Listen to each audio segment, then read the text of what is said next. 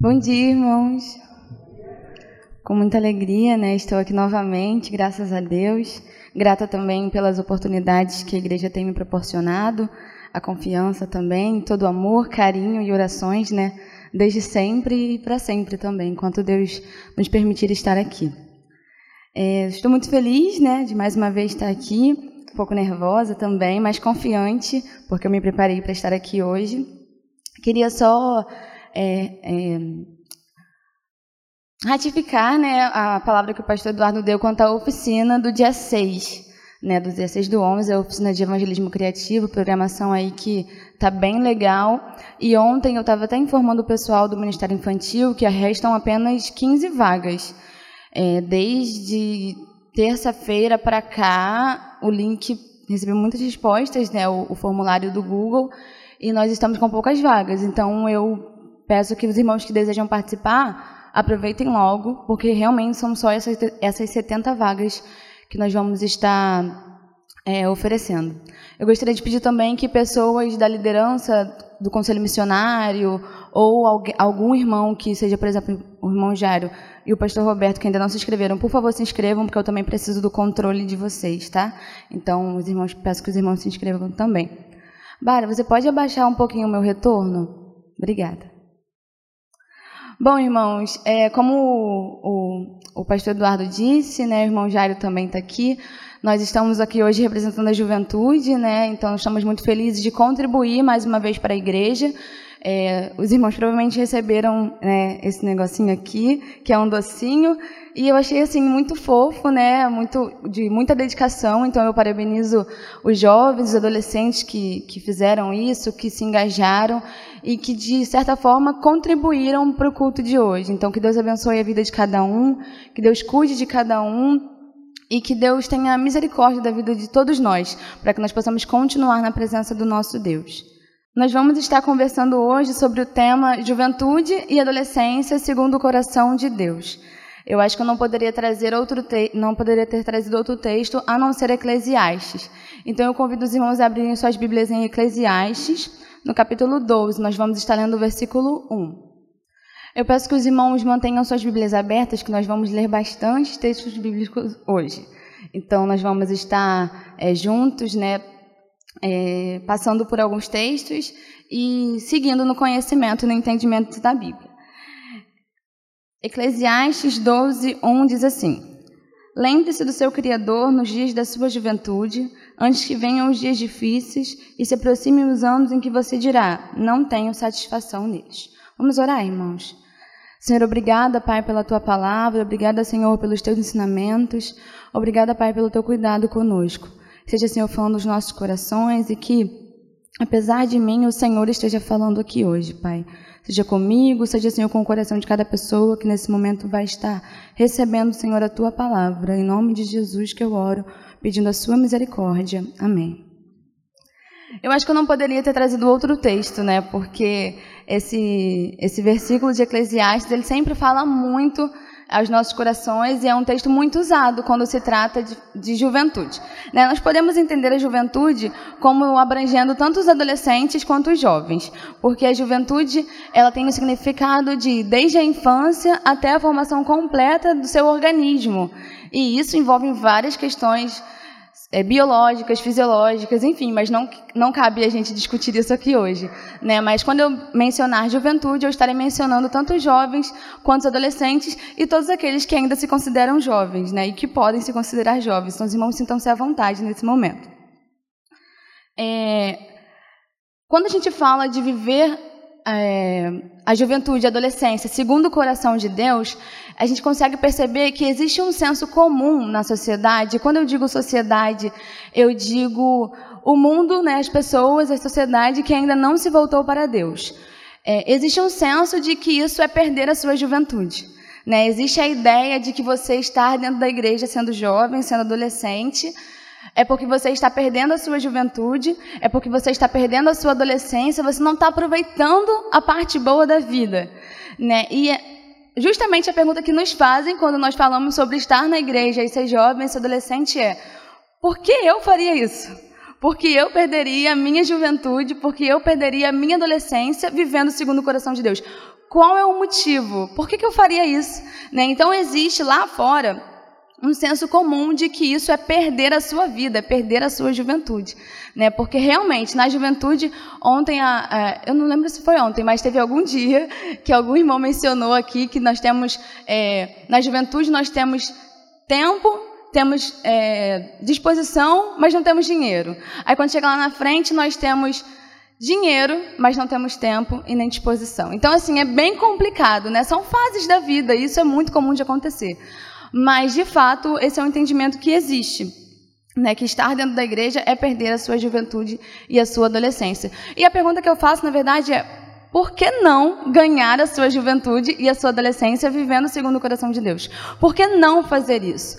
E aí, o que eu queria trazer para os irmãos hoje é que muitas pessoas, não somente jovens, não somente adolescentes, muitas vezes crianças também, infelizmente, passam por indagações na sua vida. Muitas vezes nós vemos jovens, adolescentes, adultos, idosos que não veem mais sentido na vida e querem sempre questionar o porquê das coisas. Vivem angustiados, com o coração amargurado, porque não conseguem entender o porquê das coisas. Não conseguem ter uma resposta, seu coração se sente de fato angustiado. E isso assola toda a comunidade, toda a sociedade, todo mundo. Né? Nós podemos perceber que a ansiedade, a depressão, a síndrome de pânico são fatores que afetam diretamente nossa juventude, são fatores que afetam diretamente a nossa sociedade como um todo. E isso é muito triste. Quantos jovens, quantos adolescentes nós, não, nós vemos que simplesmente desistem de viver? É, é, é, simplesmente isso. Eles desistem de viver. Gente, como isso é triste, irmãos, como isso é, é. Sabe, é inexplicável uma situação dessa. É difícil da gente compreender. E é justamente por isso que esses jovens e esses adolescentes tiram suas próprias vidas, ou não veem mais sentido em viver, ou até mesmo não veem sentido em estudar, não veem sentido em trabalhar, não veem sentido em formar uma família. Eu estava pensando em casa e antigamente, né, quando nós éramos mais jovens, mais novos, na verdade, né, crianças, para adolescentes e tudo mais, um simples por que não resolvia o nosso problema, né? Porque a gente pedia alguma coisa para a mãe, para o pai, para alguém, e a pessoa falava: "Não, não vou te dar isso". E a gente perguntava: "Por que que você não vai me dar?" E a pessoa respondia: "Por que não?". E aí a gente ficava quietinho, né? Tá bom, porque não é porque não, então não vai rolar. Mas depois né, que nós crescemos, amadurecemos, né, e vamos criando novas perspectivas, novos entendimentos sobre a vida, nós percebemos que um simples por que não já não é mais suficiente. Né? Nós queremos mais, nós queremos saber a resposta das coisas, nós queremos entender o motivo, o sentido disso. E isso assola tanto a nossa juventude cristã, né, os, os nossos jovens e os adolescentes, que são cristãos, que vivem, que cresceram e que estão dentro da igreja, quanto a sociedade lá fora, quanto a juventude do mundo. Mas existe uma grande diferença entre essas duas classes, né? entre esses dois, esses dois públicos, o público que é cristão e o público que não é cristão. Então, pensando nisso, ao, ao ler o, o, livro de Eclesiastes, a minha vontade hoje aqui era ler todo o livro com os irmãos, os 12 capítulos. Mas certamente nós sairíamos cansados, né? então não dá para fazer isso. Então eu vou tentar é, dar uma pincelada no livro de Eclesiastes. Por quê? Muitas vezes nós usamos o livro de Eclesiastes de forma é, otimista. E de fato, né, muitas verdades estão contidas no, no, livro de Eclesiastes. Na verdade, tudo que é dito aqui na Bíblia é verdade, né? nós não podemos contestar e não temos nem base para isso. Mas a realidade é que o autor de Eclesiastes estava sofrendo basicamente uma crise existencial. Né? Se nós pararmos para ler todo o, o livro, ler todos os capítulos, nós veremos que o autor está procurando o sentido da vida assim como muitos jovens e assim como muitos adolescentes também. Né? E por mais que muitas vezes, por exemplo, inclusive tem que fazer aqui um, mais uma ratificação que na, na, última vez que eu preguei aqui na igreja, no culto de quarta-feira, eu mencionei que o texto, né, o, há um tempo determinado para cada coisa, ficava em Provérbios, mas na verdade esse texto fica em Eclesiastes. E, por exemplo, esse texto, né, de que há um tempo determinado para cada coisa, há tempo para chorar, há tempo para alegrar-se, há tempo de viver, há tempo de morrer. É, é uma verdade, né? E, e, o próprio autor de Eclesiastes diz que há um tempo determinado para cada coisa debaixo do céu, debaixo do sol. Isso é uma verdade. Né? Mas quando o autor, se nós pararmos para ler todo o capítulo 3 de Eclesiastes, quando o autor traz isso, ele fala de uma forma assim, um pouco pessimista, porque ele está vivendo uma crise tão complicada né, que ele está assim, se existe um tempo determinado para cada coisa, se já está tudo planejado, se já está tudo arquitetado, se vai ter, se vai ter o tempo disso e o tempo disso, por que, que eu vou fazer isso? Por que, que eu vou me preocupar com isso? Por que, que eu vou me entristecer com isso? Por que eu vou me estressar com isso? Então, é, existe assim, um contexto muito grande né, no livro de Eclesiastes. Eu convido todos os irmãos a lerem, se possível, é, o livro, porque eu acho que vai dar uma base é, de entendimento um pouco maior quando os irmãos saírem daqui hoje, tá bom? Mas, de fato, o autor de Eclesiastes está vivendo uma crise existencial. Né? Acredita-se que o autor de Eclesiastes tenha sido o Salomão, o rei Salomão. Né? Não há um consenso sobre isso. Alguns é, aspectos do próprio livro contribuem para isso, para nós entendermos que foi Salomão que escreveu esse texto. No entanto, há algumas contradições sobre isso. Mas isso também não nos importa nesse momento. Não é algo que vai influenciar no nosso entendimento. Mas é, o autor de Eclesiastes ele chega a dizer que a vida é um absurdo, que a vida é vaidade, que as coisas são correr atrás do vento, e nós vamos traçar um pouco disso. Porque ele tenta é, achar de fato o sentido da vida e entender o porquê das coisas. Vale ressaltar que o autor de Eclesiastes está pensando nisso, pensando na perspectiva das coisas debaixo do sol. Então ele ainda não está pensando nas coisas do céu, tá, irmãos? Ele ainda não está pensando nas coisas de Deus, nas coisas celestiais. Ele está pensando na perspectiva debaixo do sol, nas coisas terrenas, nas coisas do mundo. E é, nós vamos entender que é por isso que ele se frustra. Né? O primeiro texto que nós vamos estar lendo é Eclesiastes 1, do 12 ao 18. Os irmãos sabem que eu tenho um probleminha de vista, né? Então eu vou botar a Bíblia bem pertinho aqui e eu não consigo nem enxergar a televisão. Então vai ser aqui mesmo, mas nós estamos na mesma versão, tá? Eclesiastes 1, do 12 ao 18. Eu, o mestre, fui rei de Israel em Jerusalém, dediquei-me a investigar e a usar a sabedoria para explorar tudo o que é feito debaixo do céu. Que fardo pesado Deus pôs sobre os homens. Tenho visto tudo o que é feito debaixo do sol. Tudo é inútil, é correr atrás do vento. O que é torto não pode ser endireitado, o que está faltando não pode ser contado. Fiquei pensando, eu me tornei famoso e ultrapassei em sabedoria todos que governaram Jerusalém de, antes de mim. De fato, adquiri muita sabedoria e conhecimento. Por isso, me esforcei para compreender a sabedoria, bem como a loucura e a insensatez. Mas aprendi que isso também é correr atrás do vento, pois quanto maior a sabedoria, maior o sofrimento, e quanto maior o conhecimento, maior o desgosto. O primeiro ponto que o autor de Eclesiastes tenta buscar sabedoria, tenta buscar, na verdade, o sentido da vida, é na sabedoria humana. Ele tenta buscar, ele estuda, ele busca conhecimento, ele, ele se torna além em sabedoria do que todos os outros que governaram Jerusalém. E ainda assim, ele conclui que isso é correr atrás do vento. Ele ainda assim conclui que isso é futilidade, é vaidade né? Obviamente, eu tenho certeza disso, que a sabedoria, por mais que humana, contribuiu muito na vida dele. Mas ainda assim ele estava insatisfeito, ele não conseguiu se satisfazer plenamente. Então nós conseguimos ver que o autor de Eclesiastes não conseguiu encontrar plena satisfação e sentido da vida na sabedoria humana. E muitas vezes isso acontece com a gente também, né? Principalmente nós jovens e adolescentes procuramos conhecimento, cursos, formação, estudar, por mais que alguns não gostem, né? Mas muitos percebem conforme vão amadurecendo que precisam disso, então precisam estudar. Mas ainda assim, é feito cursos técnicos, cursos profissionalizantes, cursos de graduação, cursos de pós-graduação, mestrados e doutorados e todas essas coisas que são assim incríveis e muito importantes e que Deus nos, abençoe para que nós possamos conseguir chegar nesses níveis de, de sabedoria também. Mas só isso não é suficiente. E nós vemos isso claramente nas nossas vidas, porque isso é uma verdade, e nós vemos isso claramente explícito no livro de Eclesiastes. O segundo versículo que nós vamos estar lendo está no capítulo 2, vamos ler do 1 ao 11. Eclesiastes 2, do 1 ao 11. Eu disse a mim mesmo: venha, experimente a alegria, descubra as coisas boas da vida, mas isso também se revelou inútil. Concluí que rir é loucura e a alegria de nada vale. Decidi entregar-me ao vinho e à extravagância, mantendo, porém, a mente orientada pela sabedoria. Eu queria saber o que vale a pena debaixo do, sol, do céu, nos poucos dias da vida humana. Lancei-me a grandes projetos, construí casas e plantei vinhas para mim. Fiz jardins e pomares e neles plantei todo tipo de árvore frutífera. Construí também reservatórios para irrigar os meus bosques verdejantes. Comprei escravos e escravas e tive escravos que nasceram em minha casa. Além disso, tive também mais bois e ovelhas do que todos os que viveram antes de mim em Jerusalém.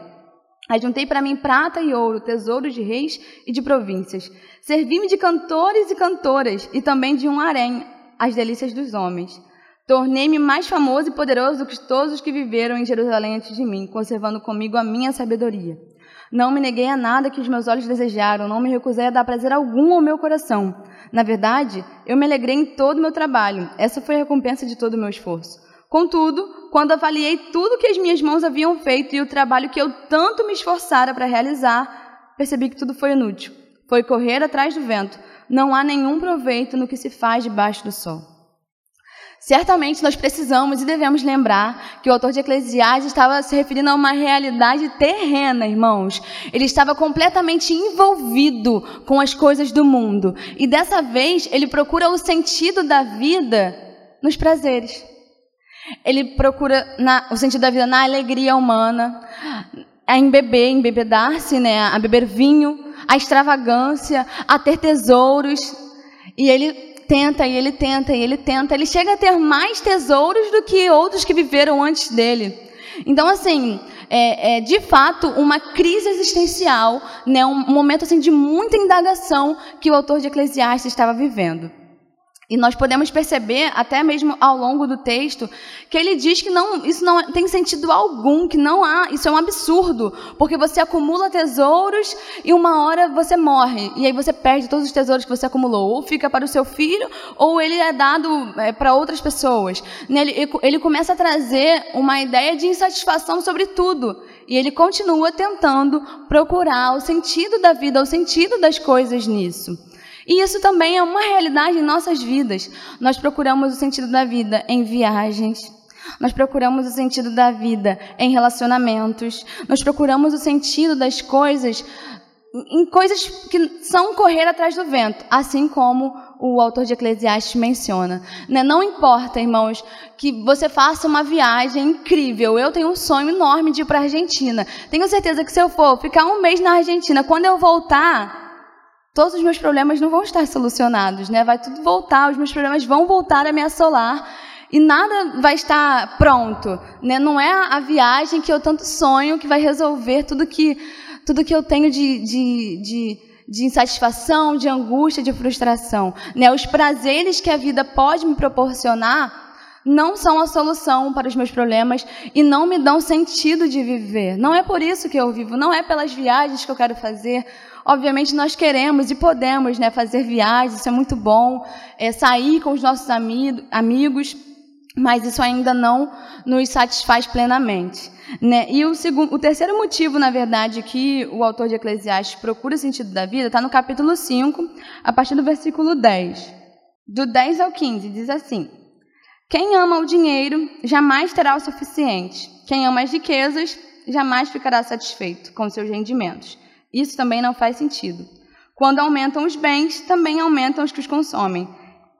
E que benefício trazem os bens a quem os possui, se não dar um pouco de alegria a seus olhos? O sono do trabalhador é ameno, quer coma pouco, quer coma muito. Mas a fartura de um homem rico não lhe dá tranquilidade para dormir. Há um mal terrível que vi debaixo do sol riquezas acumuladas para a infelicidade do seu possuidor. Se as riquezas dele se perdem num mau negócio, nada ficará para o filho que lhe nascer. O homem sai nu do ventre de sua mãe, e como vem, assim vai. De todo o trabalho que se esforçou, nada levará consigo. Nós podemos ver que o autor de Eclesiastes também procura o sentido da vida no dinheiro. E ele se frustra novamente. E ele é rico, né? Nós podemos ver o que ele menciona ele tem bastante riquezas. E isso não foi suficiente para ele. O que ele diz é que, por mais que o rico tenha fartura durante a noite, quando ele for deitar para dormir, isso não solucionou nada. Tudo volta na cabeça da pessoa. Ele ainda não está satisfeito. Então, nós podemos ver que ele já procurou satisfação na sabedoria humana, no conhecimento, na inteligência, e não conseguiu nós podemos ver que ele também procurou nos prazeres da vida e não conseguiu. E no dinheiro não foi diferente também. Isso não trouxe para ele plena satisfação. Nós podemos ver que está faltando alguma coisa na vida desse autor. Nós podemos ver que está faltando um algo a mais. E é isso muitas vezes que acontece nas nossas vidas. Nós não podemos colocar toda a nossa energia, toda a nossa juventude, todos os nossos, os nossos esforços em coisas que são correr atrás do vento, são vaidade e não adianta fugir. Não importa a viagem que você faça, não importa o emprego que você ganhe, não importa a, o tanto de conhecimento que você se forme, se você não tiver a Deus, isso não será nada. Isso não será suficiente, você não conseguirá ter plena satisfação. E nós já entenderemos o porquê disso. O último lugar que o autor de Eclesiastes busca sabedoria, busca, na verdade, o sentido da vida, nós vamos encontrar no capítulo 8 de Eclesiastes. E vamos dar uma lida no, nos versos 14 a 17. Diz assim: Há mais uma coisa sem sentido na terra: justos que recebem o que os ímpios merecem e ímpios que recebem o que os justos merecem. Isto também, penso eu, não faz sentido. Por isso que recomendo que se desfrute a vida, porque debaixo do sol não há nada melhor para o homem do que comer, beber e alegrar-se. Sejam esses seus companheiros no seu duro trabalho durante todos os dias da vida que Deus lhe der debaixo do sol. Quando voltei a mente para conhecer a sabedoria e observar as atividades do homem sobre a terra, daquele cujos olhos não veem sono nem de dia nem de noite, percebi tudo o que Deus tem feito. Ninguém é capaz de entender o que se faz debaixo do sol. Por mais que se esforce para descobrir o sentido das coisas, o homem não encontrará. O sábio pode até afirmar que entende, mas na realidade não consegue encontrar. Quando o autor de Eclesiastes está mencionando essa, essa última parte do capítulo 8, depois eu recomendo os irmãos lerem o capítulo 8 e o capítulo 9 para entender completamente esse, esse contexto. Ele está basicamente se firmando em uma sabedoria provisória, digamos assim. Ele está tão angustiado ele está tão frustrado com tudo que tem acontecido que ele coloca um, um sentido de assim, mais ou menos assim. Quer saber? Eu vou só viver. Eu vou só viver o simples, não vou me aprofundar. Se tiver problema do lado de lá, eu vou esquecer. Se tiver problema do lado de cá, eu vou esquecer. E eu vou só aqui, ó. Eu vou só viver aqui, ó. Vou ficar aqui nessa perspectiva, sabe? Eu não preciso me aprofundar, eu não preciso me estressar, eu não preciso ficar triste. Eu vou só viver. Basicamente, uma vida medíocre que ele queria viver, uma vida simples, sabe? Bem simples no sentido de assim, não se aprofundar, uma vida bem rasa, um coração raso, uma mente rasa. Né? Por exemplo, ele está vivendo aqui uma realidade da IBCC e ele não se preocupa com o, o, as pessoas que passam por aqui que precisam de ajuda, com os pobres, com os necessitados. Ele só consegue ver os problemas dele e isso também não estressa tanto. Sabe, é uma vida bem rasa, uma pessoa que não se aprofunda, uma pessoa medíocre. E ainda assim ele se encontra insatisfeito, porque ele não consegue ver sentido nisso. E ele vê que Deus continua no controle de tudo. Nós podemos ver, e o autor de Eclesiastes explana isso, que ele acredita em Deus, inclusive ele nos, é, nos aconselha a temer a Deus acima de todas as coisas. E é esse conselho que nós vemos no capítulo 12 de Eclesiastes, quando nós lemos no início, de que nós devemos aproveitar a nossa juventude é, lembrando do nosso Criador, lembrando de quem nos fez. Então, de fato, o autor de Eclesiastes, ele crê em Deus. Ele nos aconselha a temer a Deus. Mas está faltando uma pequena coisa que faz toda a diferença na vida do autor de Eclesiastes. E nós devemos lembrar também que o Antigo Testamento, ele aponta para o Novo Testamento. O Antigo Testamento, ele aponta para Jesus. E o que falta na vida do autor de Eclesiastes é um relacionamento íntimo com Deus. É isso que falta com, nele. Porque ele está tão preso a coisas mundanas, ele está tão preso a coisas terrenas, que ele não consegue ver que Deus está no controle de tudo. E quando Jesus vem no Novo Testamento, ele vem para mostrar onde há sentido na vida. Irmãos, acontecem muitas injustiças, infelizmente. Acontecem muitas coisas ruins, mas nós precisamos crer e precisamos saber que essa é uma verdade que Deus está sob controle de todas as coisas e não cabe a nós indagar o porquê Deus está fazendo as coisas. No lugar de perguntarmos por quê, por que isso está acontecendo, por que isso comigo, por que isso com a minha família, por que, sabe? Nós devemos perguntar: que amor é esse?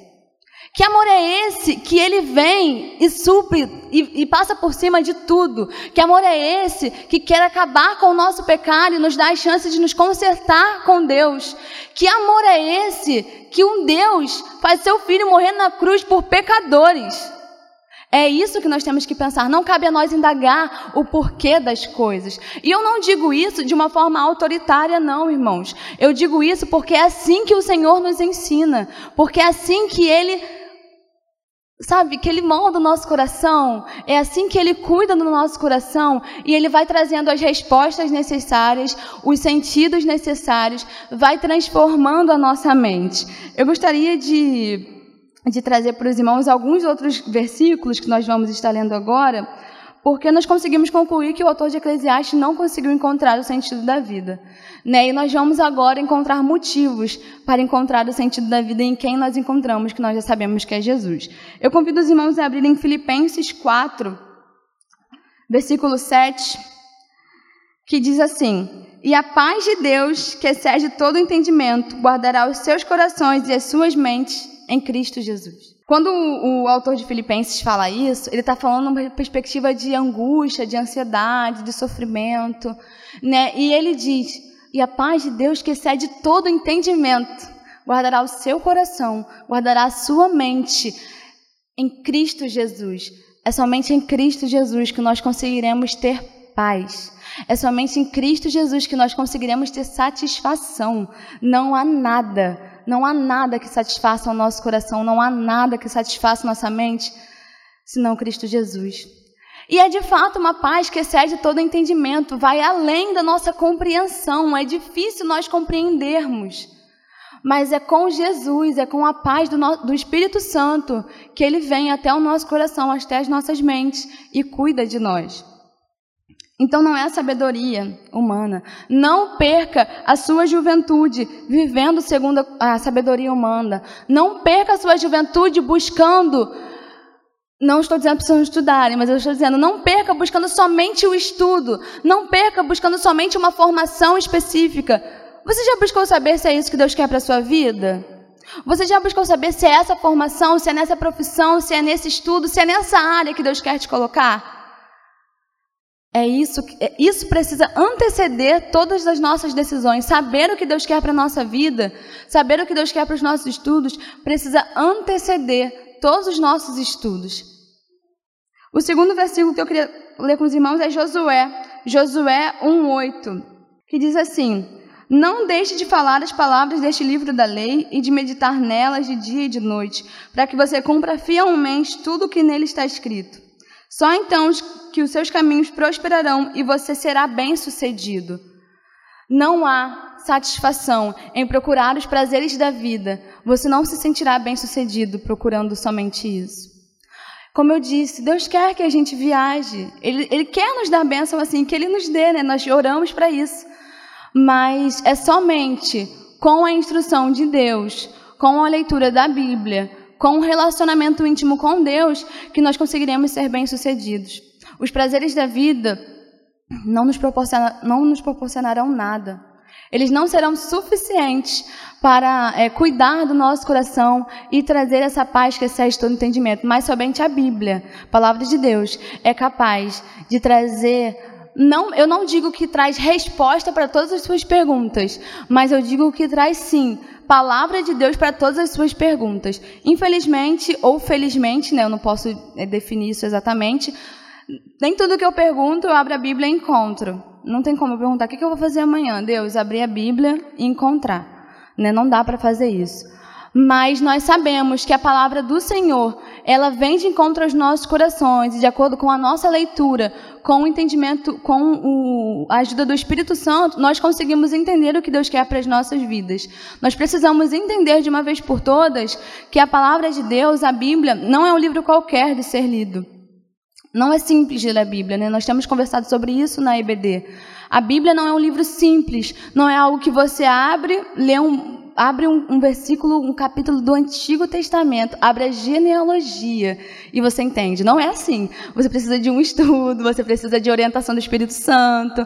Né? Obviamente, tem outros livros que contribuem para o nosso aperfeiçoamento, mas ainda assim, esses livros sozinhos não são autossuficientes, mas a Bíblia, sim, ela é autossuficiente, ela é a palavra de Deus e que, que devemos crer.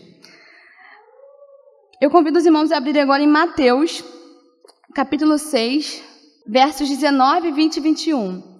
Não acumulem para vocês tesouros na terra, onde a traça e a ferrugem destroem, e onde os ladrões arrombam e furtam.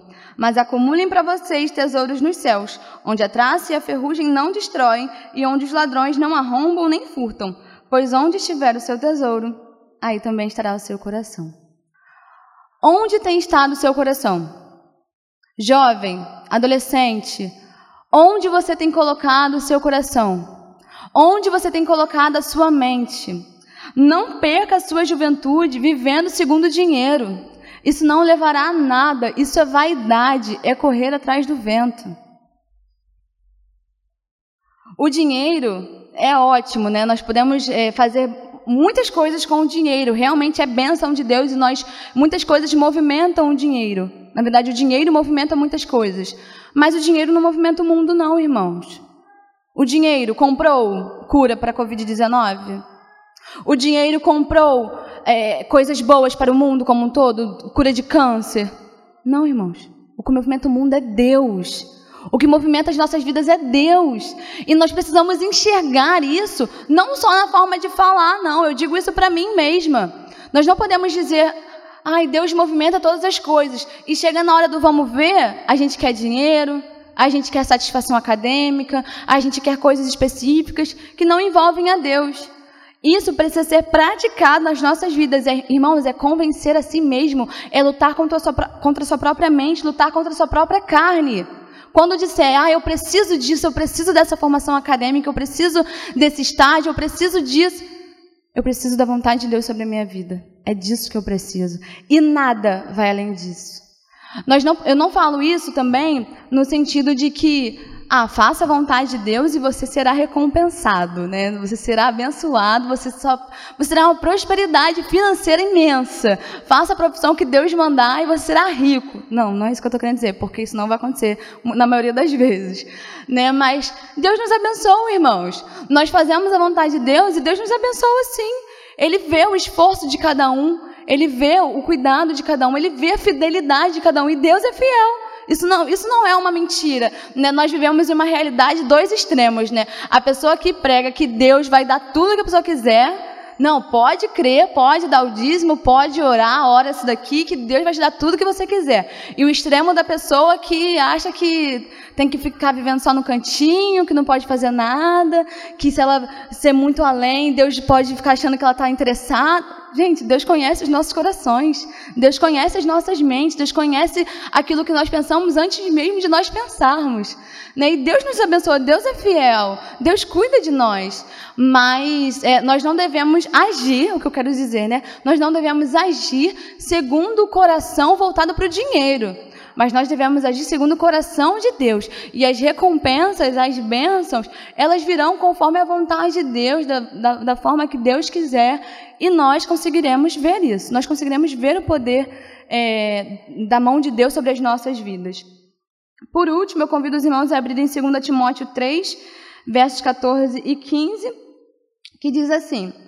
Quanto a você, porém, permaneça nas coisas que aprendeu e das quais tem convicção, pois você sabe de quem o aprendeu. Porque desde criança você conhece as sagradas letras, que são capazes de torná-lo sábio para a salvação mediante a fé em Cristo Jesus. Não perca a sua juventude vivendo segundo a sabedoria provisória. Não perca a sua juventude, sabe, é igual aquele, aquele acessório, digamos assim, que o cavalo usa, né, que só o permite olhar para frente. Não perca a sua juventude vivendo assim. Não perca a sua juventude visando só algo que te interessa por pleno, pleno egoísmo, sabe? Pleno egocentrismo. Não perca a sua juventude vivendo isso, porque isso não vai te levar a nada. Muitas vezes nós chegamos na realidade de estudo, né, faculdade, até mesmo trabalho, né, muitos iniciam um trabalho bem cedo, e nós encontramos assim muitas metas. Eu quero muito fazer isso. Aí a gente se aproxima de quem pode levar a gente até isso. Aí a gente busca caminhos que podem nos levar até isso. Mas a gente não se preocupa com a vontade de Deus. E tudo que nós precisamos está contido na Bíblia.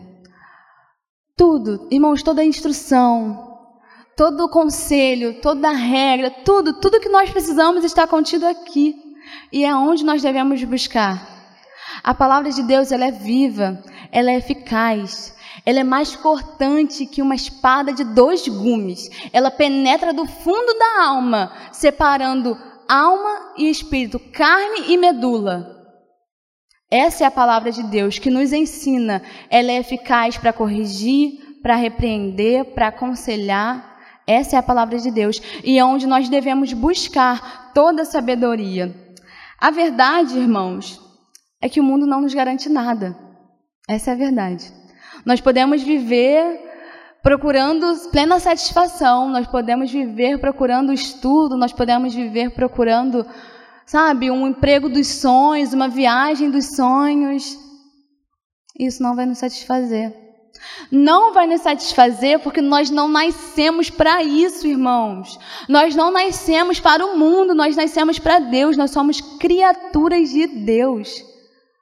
O homem pecou e errou, mas hoje, através de Jesus, nós temos a chance de nos achegar novamente a Deus. Nós não nascemos para viagens, nós não nascemos para emprego específico, nós não nascemos para. É, para coisas específicas, para formações específicas, para dinheiro. Nós não nascemos para isso, irmãos. Nós nascemos para louvar, adorar e bendizer o nome de Deus. Nós somos cristãos, nossa cidadania é celestial. Nós não pertencemos a esse mundo e essa precisa ser uma realidade na vida dos jovens, na vida dos adolescentes e na comunidade como um todo, na igreja cristã como um todo.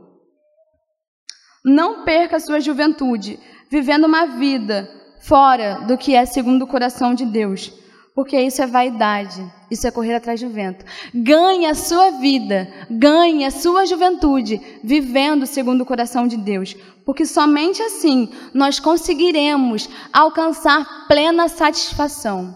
Não porque nós teremos resposta para tudo, não porque nós teremos resposta para as nossas vaidades, não porque nós teremos eh, nosso ego massageado, não mas porque o Senhor é Deus sobre as nossas vidas e Ele que cuida de nós, é Ele que traz consolo.